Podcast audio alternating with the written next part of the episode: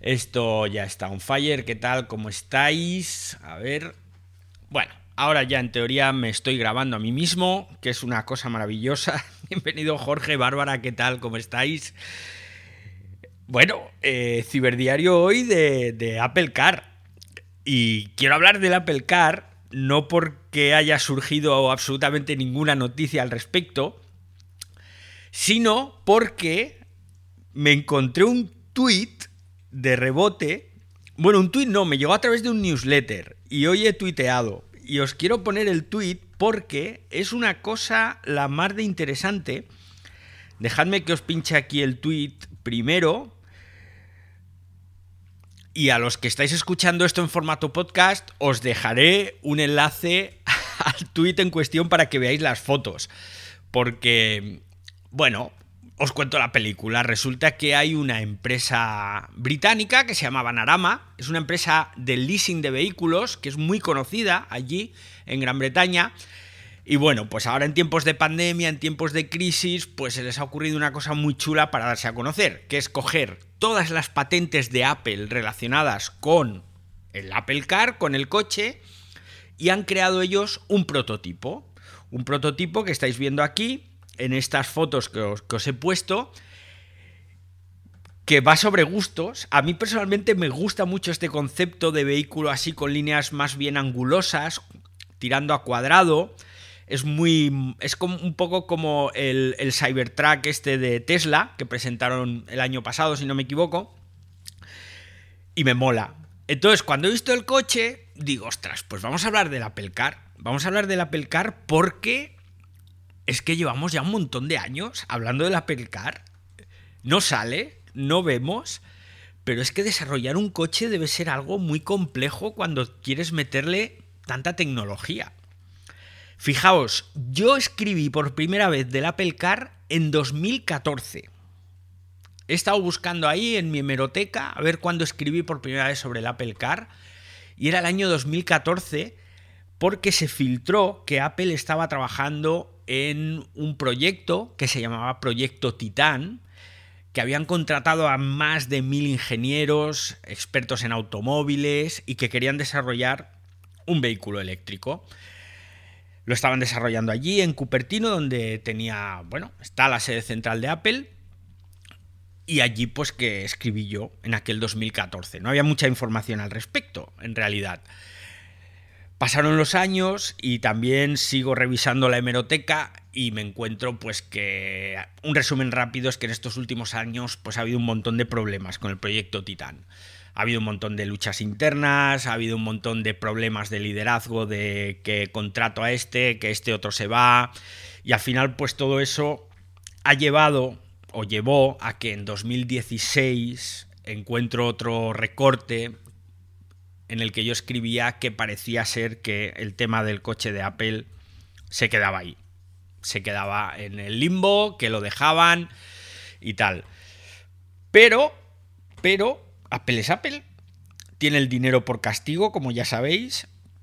Y entonces, pues, 2018 parece que revive el proyecto Titan, el proyecto del Apple Car. Ya la palabra esta de proyecto Titan ya no aparecía por ninguna parte y parecía que sí que se habían superado ya todos esos problemas de desarrollo, todos esos problemas de envidias, de intrigas palaciegas, de que yo quiero ser más jefe que tú y todo esto, ¿no?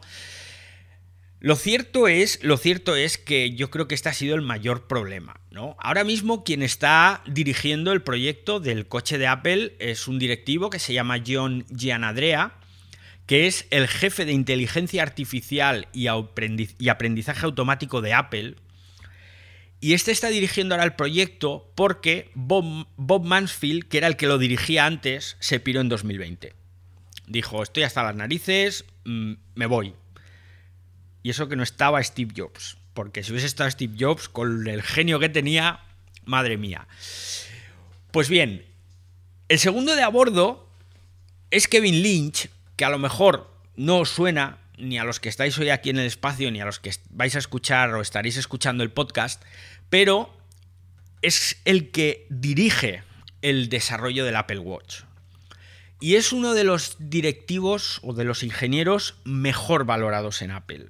Es un tío que es un coco, es un coco y entonces pues lo han metido ahí de segundo de a bordo para supervisar el desarrollo del Apple Car, pero además sigue dirigiendo toda la parte relacionada con el Apple Watch. ¿Y por qué metieron a Lynch, que él ya tiene bastante con el Apple Watch? Pues porque Doug Field, que es un, fue el fichaje estrella hace unos años de Apple, porque era uno de los jefazos en Tesla, se ha pirado. Se ha pirado en septiembre de este año, se ha ido a Ford, y entonces pues como que quedaron ahí un poco cojos y dijeron, bueno, a ver, tú que pasabas por aquí con el reloj en la mano, con el Apple Watch, venga, vente para acá.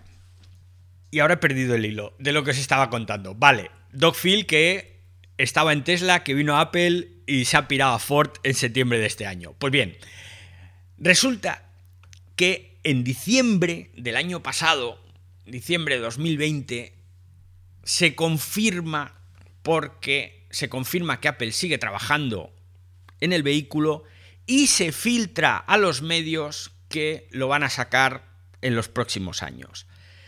De hecho, Reuters publica un artículo en diciembre del año pasado diciendo que Apple apuntaba a 2024. O sea, que en 2024 el coche de Apple puede estar en la calle. Os tengo que recordar que Reuters no se suele tirar a la piscina, al menos en temas tecnológicos, y tienen varias fuentes que les han dicho eso. Pero claro, buscando por ahí me encuentro con que Minchi Kuo, Minchi Kuo, para los que no le conozcáis, es un analista muy metido en el mundo de Apple y que este sí que tiene un porcentaje de acierto brutal. Es el analista que siempre filtra nuevos productos, nuevas tecnologías en los iPhone, nuevos iPads y tiene un porcentaje de acierto muy alto. Yo diría que en torno a un 70 o un 80% de las, cosas, de las cosas que Minchi Kuo avanza, se cumplen. Pues bien, Minchi Kuo dice que no, que el coche de 2024 nada, que entre 2025 y 2027 como muy pronto. Yo lo veo más bien 2030, ¿vale? ¿Por qué me voy tan lejos? Porque Apple está trabajando desde hace ya varios años en el desarrollo del software, del software de conducción autónoma, Ahora después os cuento cuándo les cazaron con los coches probando ese software, pero les faltan dos elementos fundamentales para desarrollar un vehículo que no olvidemos que va a ser autónomo y eléctrico, ¿de acuerdo? Lo primero, alguien que te fabrique los coches, porque Apple al final no tiene fábricas de nada. Apple pues fabrica sus chips, fabrica sus móviles, fabrica sus ordenadores, pero no los fabrica Apple, no tienen fábricas propias como por ejemplo Intel pueda tener para fabricar microprocesadores. Todo está subcontratado a fábricas que te hacen todo el producto. Entonces necesitas a alguien que te fabrique los coches. Pero en segundo lugar, y yo creo que es lo más importante, es el tema de las baterías. Sabemos que las baterías de los vehículos eléctricos suponen un problema con el actual desarrollo que tienen. Está el tema de los componentes necesarios, del litio, de la extracción, del enorme problema medioambiental que supone esa extracción de litio. De hecho, ya hablamos en un programa sobre, creo que fue la temporada pasada cuando hablamos sobre el litio, cómo se extraía pues en el desierto de Atacama y en todos estos lugares Australia, China, donde hay grandes yacimientos de litio. Y sabéis que Apple, si algo tiene por bandera, es el tema de la sostenibilidad. Ellos son muy ecologistas, son muy ecológicos y meterse en un berenjenal en el que estés destruyendo zonas enormes del planeta para extraer litio, eso no va con ellos. Con lo cual, resulta que la compañía se ha puesto en marcha y está desarrollando una nueva tecnología de baterías que no solo ampliaría el alcance, es decir, la capacidad de las baterías y por tanto el alcance del vehículo, la autonomía, sino que sobre todo mejoraría la eficiencia de esas baterías. Empezamos por lo que os he dicho, por el tema de quién me va a fabricar los coches. Porque claro, necesitas un BMW, un Mercedes, un grupo Volkswagen o un grupo Hyundai Kia. Ya han mantenido conversaciones con Hyundai, también con otros fabricantes de automóviles, pero, pero, en marzo de este año parece ser que ya se firmó un acuerdo con Hyundai para fabricar los futuros coches de Apple. ¿Por qué con Hyundai? Yo en su día también me lo pregunté. ¿Por qué con Hyundai? Pues muy fácil. Hyundai, en primer lugar, te está suministrando el chasis de tu vehículo, que tras analizar diferentes tipos de chasis de diferentes fabricantes, pues el que más se podría adaptar a las necesidades de Apple o del coche de Apple sería la plataforma de un vehículo eléctrico que tiene Hyundai que se llama eGMP, que aquí en España no se comercializa, pero ese sí se podría adaptar, ese chasis. Entonces ahí ya tienes un problema solventado. No tienes que desarrollar de cero un chasis porque ya tienes uno que te va como anilla al dedo. Con lo cual, esto nos indica que Apple ya tiene diseño del vehículo, puesto que si saben qué chasis necesitan, saben, o sea, saben no, sabemos que ya tienen un diseño. ¿Y por qué Hyundai? Pues muy fácil. Resulta que Hyundai tiene, es afiliado, o el grupo Hyundai tiene una especie de relación con el grupo Kia, ¿vale? Es como una especie de consorcio como tienen Peugeot y Citroën en Francia. Pues bien, en Corea del Sur el grupo Hyundai es un afiliado del grupo Kia. Vamos, que viene a ser prácticamente el mismo grupo que fabrica vehículos. Y resulta que Kia tiene una fábrica de coches en el estado de Georgia, en Estados Unidos. Y para Apple es fundamental poder fabricar su coche en Estados Unidos. ¿Por qué? Pues porque así no tendrían que pagar los aranceles que impone el gobierno de Estados Unidos a los vehículos de importación porque aunque la marca fuera Apple, el vehículo estaría fabricado fuera de Estados Unidos y tendría que pagar aranceles. Con lo cual, el grupo Hyundai Kia es el que está en mejor posición, porque tienes un chasis por un lado que es de un vehículo de Hyundai y por otro lado tienes que Kia ya posee una fábrica en la cual hace vehículos marca Kia en Estados Unidos. Y otro detalle, otro detalle, que los directivos de Hyundai pues decían, hombre, no, es que jo, nos vamos a juntar aquí con el demonio, no sé qué, y entonces Apple llega y dice, no os preocupéis que yo os pongo aquí encima de la mesa 4.000 millones de won, que son 3.600 millones de dólares, para ampliar la fábrica que tenemos en Georgia, o que tenéis en Georgia, mejor dicho. No está mal la jugada, y todo va tomando forma, porque ya tienes el problema este de quién te va a fabricar los coches lo tienes ya más o menos encauzado. ¿Qué va a pasar ahora? Pues que, lógicamente, en cuanto salga el coche de Apple, que antes o después va a salir, porque ya os digo yo, después de 20 años en el sector tecnológico y de escuchar rumores, boom, boom, boom, cuando el rumor es tan, tan, tan, tan repetitivo, es que el producto va a salir porque ya está en una fase de desarrollo muy avanzada. Apple va a contar con una ventaja frente a otros competidores, y cuando hablo competidores no me refiero a fabricantes únicamente de coches, sino que ya estoy hablando de vehículos eléctricos y autónomos, y ahora mismo el único que hay es Tesla. Y la ventaja es que los chips que van a controlar todo el software y todo el hardware van a estar diseñados por Apple. Ya sabéis que Apple lleva más de una década fabricando sus propios procesadores primero para los iPhone, luego para los iPad y ahora para los ordenadores de sobremesa y portátiles, y entonces ya tiene una larga experiencia en desarrollo de chips. Esto se asegura que, al igual que en el resto de productos de Apple, el funcionamiento sea perfecto. No hay lugar al error. Pero ¿cuál va a ser el problema? Pues que siguiendo la línea de los productos de Apple, si los iPhones son caros y los iPads son caros y los ordenadores son caros, los Mac, pues imaginaos lo que puede costar un coche de Apple. Los llaman vehículos de alta gama, pues yo creo que esto va a ser una, una gama altísima, no alta, altísima. Van a costar una pasta.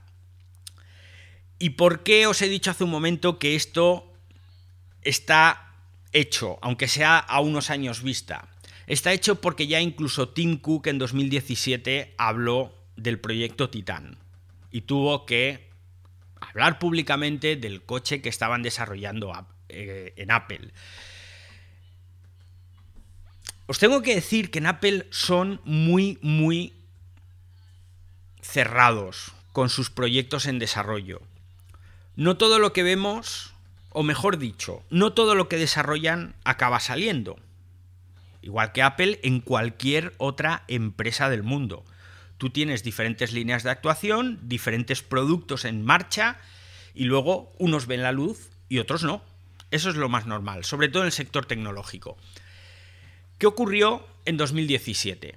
En 2017 se empiezan a ver unos Lexus que entraban y salían de la sede central de Apple en Cupertino. Y eran unos Lexus que llevaban toda la parte superior del coche, el techo y toda la parte frontal llenos de lo que se llaman LIDARs, ¿no? Entonces, bueno, tú ves uno, ves dos, dices, bueno, no es, no es un problema. Aquellos vehículos, que yo me acuerdo de aquellas fotos de 2017, no eran como los que hemos visto ahora en los últimos años, pues por ejemplo cuando Google Maps están los coches de Google haciendo fotografías, o cuando hemos visto otros vehículos que están probando con sus LIDAR temas de conducción autónoma, sino que aquellos eran como muy estrafalarios, eran muy grandes. Entonces alguien de Hertz filtró que Apple había alquilado 60 Lexus de estos. Es un modelo, el RX no sé cuántos, que es una especie de sub, ¿no? De estos Sport Utility Vehicle, que son pues estos que están tan de moda. Entonces alguien de Hertz filtra que Apple ha alquilado 60 Lexus. Claro, esto más empezar a ver Lexus por allí, por Cupertino, dando vueltas, entrando y saliendo, con toda la parafernalia colgando, pues dos y dos son cuatro. Con lo cual, no le quedó más remedio al amigo Tim Cook que decir en su día, nos estamos centrando en los sistemas autónomos, ¿eh? es una tecnología que es muy importante, porque es una inteligencia artificial muy difícil, es un reto para nosotros, pero no estamos haciendo un coche, es para ver qué hacemos. Y claro, bueno, aquí tontos no somos, sinceramente. Os he hablado de los LIDAR. Y seguramente más de uno de los que estáis aquí en el espacio, wow, esto se nos está llenando. No sé si cabremos todos dentro de un rato, ¿eh? Tenemos que llegar a los, a los 50.000 de, del que os comenté ayer. bueno, ¿qué es un LIDAR? Un LIDAR es un sistema...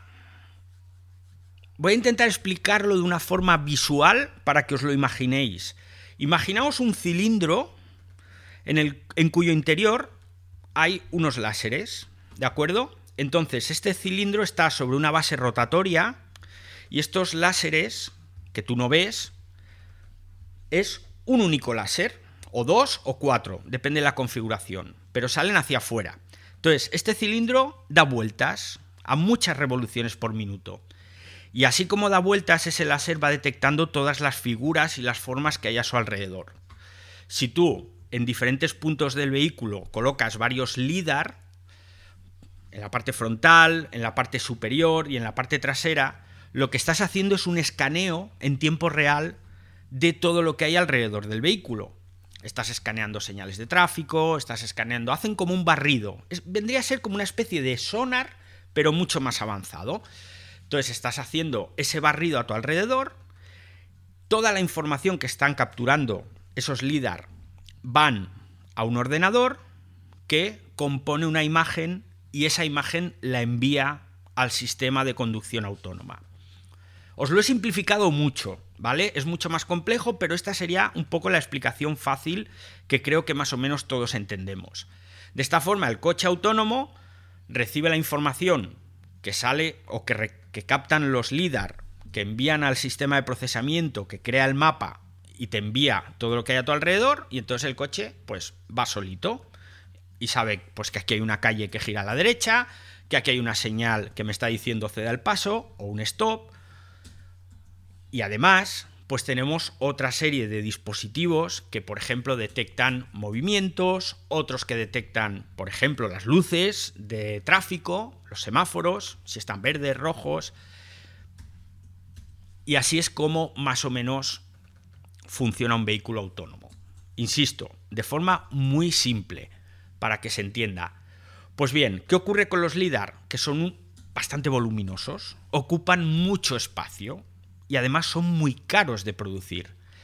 Pero resulta que Apple ya tiene diseñado, y según dijo Minchi Kuo, es un diseño revolucionario de un LIDAR que no solo es muchísimo más pequeño, sino que encima es mucho más barato de producir. Esto lógicamente le da mucha ventaja a Apple ahora mismo, porque Apple además tiene a varios equipos trabajando en muchas partes del mundo, no solo en Estados Unidos, en el desarrollo del software de conducción. Fijaos, en Canadá, solo en Canadá tienen un equipo de 20 antiguos desarrolladores de BlackBerry QNX que están ayudando a desarrollar todo el sistema operativo base. Por otro lado, pues tienen otros equipos desarrollando otro tipo de software. De hecho, esto lo tienen ya tan avanzado que he leído en CNBC que también tienen ya a punto un sistema de transporte autónomo que encima lo han llamado PAIL. P-A-I-L. ¿Y qué significa PAIL? Es el acrónimo de Palo Alto to Infinite Loop. Palo Alto es una zona de Silicon Valley e Infinite Loop es donde estaba la antigua sede central de Apple. Este sistema parece ser que lo van a instalar en vehículos de Volkswagen, en la Volkswagen Transporter, y van a ser vehículos para los empleados. Este vehículo recogerá a los empleados, los llevará a trabajar y por la noche los devolverá. Esto está ya bastante, bastante avanzado. Pero bueno, volvemos un poco al tema principal. Tenemos ya Apple con sus propios LIDAR, con su software, desarrollándose ya en últimos estados de, de desarrollo, valga la redundancia, porque ya van a probarlo en vehículos reales. Y nos falta el tema de las baterías, que os he dicho que es posiblemente el segundo tema más importante cuando hablamos de vehículos eléctricos. Apple está creando un diseño de batería que va a ser totalmente distinto a lo que existe hasta ahora. Lo han llamado monocélula. Os explico cómo es la batería de un vehículo eléctrico no es una batería, es un conjunto de bloques de pequeñas baterías en cuyo interior hay varias células. Son como una especie, imaginaos que tenéis un archivador de estos antiguos donde metíamos los folios que eran de tipo fuelle, ¿de acuerdo? ¿Lo estáis imaginando? A ver, ponedme ahí unos cienes o algo. ¿Estáis imaginando esos archivadores antiguos tipo fuelle? Pues bien, tú abrías así el fuelle y dentro de cada ranura te cabían varios folios. ¿Sí? Pues imaginaos algo parecido en formato de caja que tiene varias ranuras en cuyo interior van una especie de sobres que son las baterías. Cada sobre es una batería, con lo cual tienes un bloque en el que te caben 10 o 12 sobres, entre comillas, que son las baterías propiamente dichas, donde se genera la reacción química que produce electricidad, y vas montando diferentes bloques conectados en serie, y todos esos bloques, con sus sobres dentro de cada uno de ellos, te hacen la batería completa. Pues esto es una batería con muchas células. Apple ha creado un diseño en el cual es una única batería. No con muchas células, sino con una única célula. ¿Esto qué permitiría? Esto permitiría que tuvieran mucha más eficiencia, porque el trasvase de energía entre las diferentes células siempre hay una pequeña pérdida, el calor también hace que se pierda energía, entonces al ser una única célula evitas fugas de energía. Y de hecho ya tienen incluso firmado el acuerdo para la fabricación de estas baterías. He encontrado un artículo del año pasado de, de Korea Times en el que ya afirman que están a punto de firmar un acuerdo con LG Magna.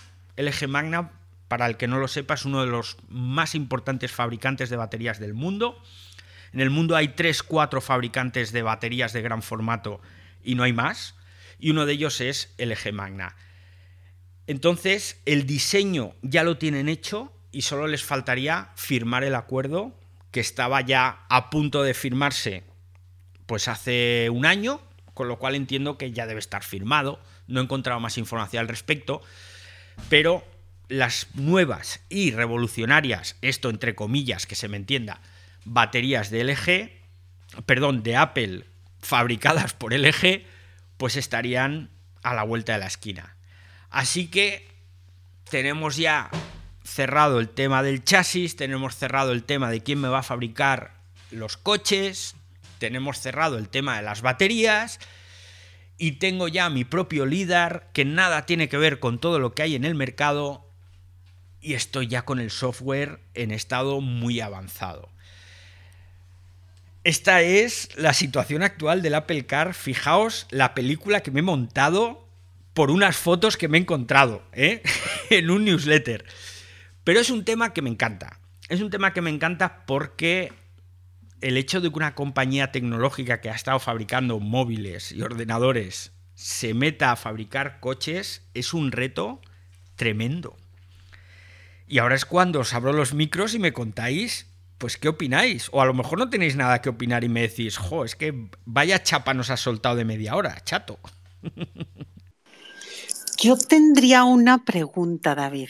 A mí los coches eléctricos me encantan, pero mi pregunta es, ¿cómo será en el momento en que la batería ya no funcione? ¿Qué va a suceder? ¿Cómo lo van a arreglar? el costo de reparación de poner una batería nueva, no sé, eso me hace mucho ruido. Tengo muchas ganas de un coche eléctrico, pero eso me detiene. Pues mira, te cuento, actualmente, al menos aquí y con los fabricantes, con los vehículos eléctricos que yo he probado en estos últimos años y que he escrito sobre ellos, todos tienen el mismo formato este de varias células, de forma que cuando a ti se te estropea que no se te estropea. A ti se te estropea una célula de la batería, pero el vehículo todavía sigue teniendo mucha autonomía. Porque estamos hablando de muchas células. Cuando ya se te han estropeado muchísimas células, entonces lo único que tienes que cambiar es esa célula. Porque el sistema está montado de tal forma que tú, conectando el coche a un ordenador, te dice exactamente qué células hay que cambiar. Costes. Os hablo de memoria y de hace aproximadamente cuatro años, ¿de acuerdo? En el Nissan Leaf, que era en ese momento el coche que, más se estaba vendiendo, el coche eléctrico que más se estaba vendiendo aquí en España, eran unos 130 euros cada célula. Y tenía, mm, si no me equivoco, 12 módulos y cada módulo tenía 10 células o algo así. Claro, si lo tienes que cambiar todo es un dineral pero nunca vas a tener que cambiarlo todo. Siempre tendrás que cambiar células. Pero precisamente el Nissan Leaf, que fue el primer vehículo eléctrico que se vendió masivamente en todo el mundo y empezaron en Japón, lo vendieron al principio como taxis. Y vehículos, taxis eléctricos japoneses que llevaban 10 años funcionando, 10 años, ojo, y habían reducido la capacidad de su batería en un 20%. Es decir, tenían un 80% de la capacidad que tenían cuando eran nuevos. Con lo cual ese desgaste no es a priori tan importante como podamos pensar. No es un móvil, para que nos entendamos, que sabemos que un móvil con un uso intensivo a los 2-3 años, ahí muere la batería. No es el mismo caso que las baterías de los vehículos eléctricos. Edu, ¿qué tal, amigo? Buenas tardes, David. Buenas noches, ¿no? Ya sí, sí, más bien son las noches. Un abrazo desde, desde Madrid. Eh, tengo que darte las gracias, David, porque me acabas de, con lo que me acabas de contar, le he dado forma a algo que me venía mm, comiendo la cabeza desde hace un tiempo. Tú ya sabes que me dedico a temas SEO y, que hago bastante temas de, SEO local. Y en este último año estaba viendo como Apple estaba pegando un estirón a toda la parte de Maps eh, que no tenía demasiado sentido.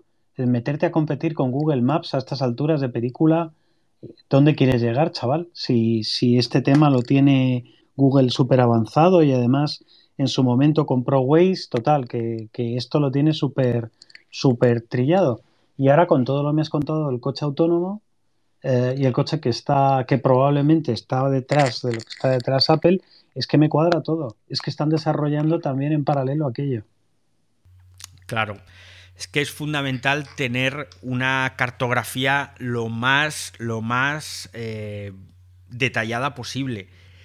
Y de hecho, eh, han estado usando para desarrollar los mapas de Apple, han estado usando ese LIDAR del que os he hablado, que es propio y que te saca detalles mm, que van más allá de la foto, ¿no? O sea, te saca detalles porque al final las fotos no son interpretables fácilmente por un sistema de software, pero sí los datos que son unos y ceros y que te dicen al milímetro, bueno, no sé si al milímetro, pero sí al centímetro, hasta dónde llega el bordillo de una cera.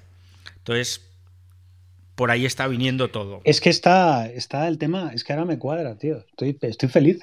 ¿Sabes? Estaba yo diciendo, pero ¿dónde se están metiendo estos tíos con el Apple Business? que tienen, es un servicio parecido al, que puedes ver cuando haces las búsquedas de un negocio local en Google. Y digo yo, pero ¿por qué se meten estos pobres aquí metidos que sigan vendiendo teléfonos? Que no les... ¿Quién? ¿Sabes? Que, es una guerra que no... Y sí, tiene todo el sentido. Qué listos son, joder. Es que son muy listos, macho. Tú al coche de Apple le dirás, llévame al restaurante no sé qué. Y directo porque ya lo han cartografiado previamente. Sí, sí, no, es que están, sabes que además están, este año han renovado el acuerdo con Google, económico con Google, para utilizar su buscador, pero el buscador de Apple eh, es algo que va a terminar cayendo, que es algo que también va a tener su cosita. Pero bueno, hoy venimos a hablar de coches. Digo, muchísimas gracias, no te voy a entretener, qué guay. Estoy feliz. Me has hecho feliz. Un abrazo, David. Un saludo a todos. Francisco, ¿qué tal, amigo? ¿Cómo estás? Muy buenas tardes, David. Gracias por darme palabra. Un saludo a todos los amigos de la sala, que conozco muchos y no voy a enumerar porque si no se hace muy largo con uno la personal a cada uno. Saludos a todos. Eh, has hecho una radiografía muy interesante de, lo que es el nuevo proyecto de Apple pero bueno, yo en principio quisiera aclarar que no soy sospechoso de, fenestrar a Apple porque soy un apasionado de Apple. Aparte, llevo más de 30 años dentro de la secta de Apple y no he podido salir. De hecho, eh, fui el representante de Apple en Canarias hace 25 años cuando tenía que explicar lo que era un ratón eh, cuando la gente compraba un ordenador, con lo cual no debo ser muy sospechoso de ir contra Apple.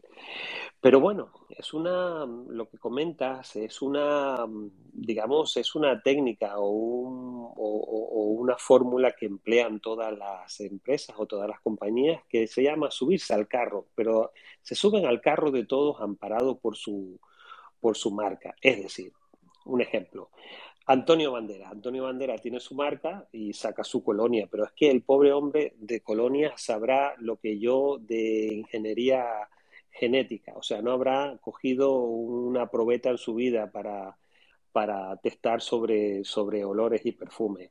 O Agatha Ruiz de la Prada saca que se ha dedicado todo toda la vida a estar con sus colores y haciendo diseños y pues saca sus vajillas, que sabrá ella de cerámica, y saca su colección pues de X cosas, ¿no? Y entonces hablabas de que Apple pues sacará su firma de coches de alta gama carísima, eso sí, hay que sacarla siempre cara por encima de todo. Eh, porque eso vende y de alguna forma eh, ser marquista como que le da ese, ese poder a, las marcas. Pero es como AEG, que le da, que han fabricado lavadoras toda la vida y ahora se pone a sacar televisores. No quiere decir por sistema que sean buenas, buenos productos.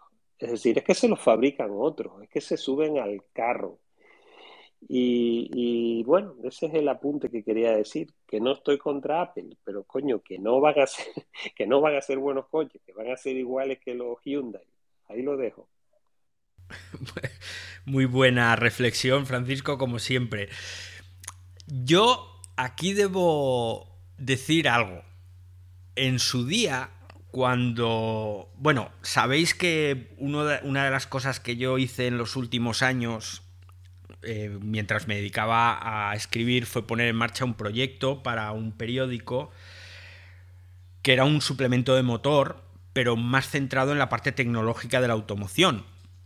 Y bueno, pues ahí sigue funcionando. Entonces, yo recuerdo que coincidió más o menos con los primeros. con los primeros Tesla. No me salía la marca. Que era aquel deportivo que salía en todas las películas y demás. Y entonces yo decía, esto no puede triunfar, porque por mucho que tú quieras, no tienes el conocimiento, no tienes a tus espaldas décadas y décadas de desarrollo de vehículos, porque construir un coche no es construir un vaso o una taza, es algo muy complejo. Hay muchos elementos en, en funcionamiento. Entonces yo a Tesla, y muchas veces y durante años, no le auguré ningún futuro. Porque decía, da igual que tengan el software más avanzado, da igual. Un coche, tú nunca vas a poder superar a fabricantes que llevan toda la vida haciendo coches. No vas a poder superar a un Toyota, no vas a poder superar a un Volkswagen, como grupo empresarial me refiero.